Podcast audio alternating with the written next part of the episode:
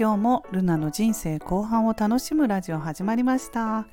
私は2020年からブログを始めて個人事業主になり50代の人生後半からは無理をせずに自分らしい生き方をしたいと思っている主婦です。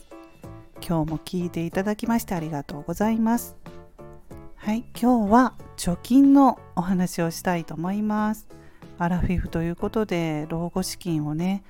今から用意しておかないとという不安があります。皆さんもいかがですか、まあ、私は個人ブログワードプレスというブログでカテゴリー貯蓄という記事をね書いてるんですけれどもその積立 NISA の記事がね結構人気があるんですよ。うん、ということはですねやっぱりあのアラフィフ世代の人は将来のねお金老後資金が、まあ、気になるそこが不安だからっていうので積立 NISA もやってみようかなと思ってこう見てくれてると思うんですよね。うんまあ、あの年を取ってからお金のない生活は惨めになるよっていうふうにね親世代から聞くのでうんまあ、確かにねそうなのかなとか思うこともありますけれどもねどうでしょうか皆さん。え私ね最近あの9月1日に、えー、ちょっとハガキが届きましてそのハガキというのは大手の S 生命さんの個人年金に加入していてあの3年に1回ずつねお祝い金が出るように設定しているんですよね私。そのねあの臨時ボーナス的なお金が9月1日に入りましたよというお知らせだったんですよ。個人年金ってねどうですか？アラフィフ世代の人若い頃に入ってる個人年金ね利率がすごくいいのをご存知ですか？ね入ってる人ならわかると思うんですけれどもねその当時のままの率大体4%ぐらいと言われてるんですけれども、うん、まあ倍にはならないですけれども支払った額の2倍にはならないですけれども、まあ、それでもねかなり増えるんですよね。でその個人年金60歳満期であと10年したらいただけるんですよね。私は若い頃24歳の時に OL 時代にねお昼お昼休憩にその S 生命のおばちゃんにね個人年金ね絶対あった方がいいよ。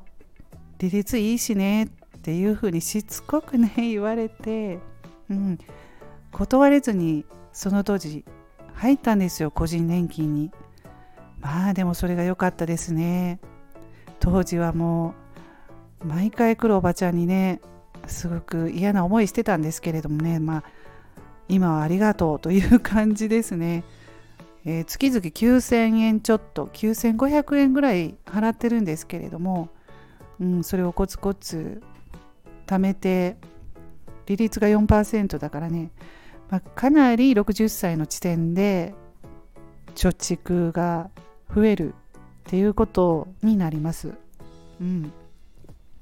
まあ、でもその60歳になった時にその私の個人年金の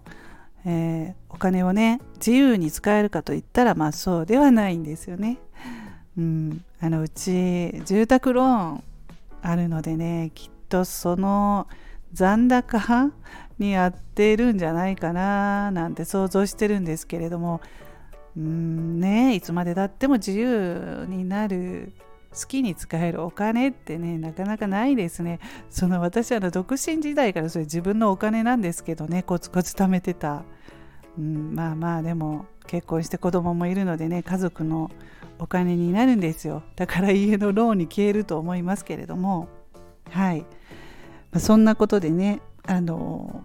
老後資金2000万円とか聞きますよね。2000万円あればまあ豊かな暮らしができるんじゃないかと言われてますけれどもどうですか？なかなか難しい金額ですよね。そんな多くの方がこの金額を貯められるとは思いませんけれども難しいなと思いますね。うんまあ、でもあった方が豊かな暮らしはできると思います。でもね今ね日本経済がねかなり厳しいであと年金問題その厚生年金国民年金とかですよね。私が60歳になって60歳も引き伸ば引き伸ばされてるからどうなんでしょう？70歳ぐらいからになるのかな？そういう問題もあってやっぱりあの個人で用意しとかないと、まあ、ちょっと先行き不安はありますよねどうしても。うんちょっとね 日本もね頑張ってほしいですよね。状況を変えてほしいなと思いますけれども。はい。ということで今回はね、うん、貯金のお話をしましたけれども皆さんもねどうでしょうか。なかなかね今ね40代50代世代はお金がたくさん出る時期なんですよ。子供さん大学生の方とかねお持ちの方とかなんかもう年何百万円単位でねうん支払ったりとかありますしまあね育ちたか育ち盛り の子供さんお持ちだとね食費もかかるしってことでねなかなかたまらないですけれども。はい。まあまあねでもね用意しておくと、うん、安心かなと思います。はい。それでは今日も最後まで聞いていただきましてありがとうございます。それではまた次の配信でお会いしましょう。ルナでした。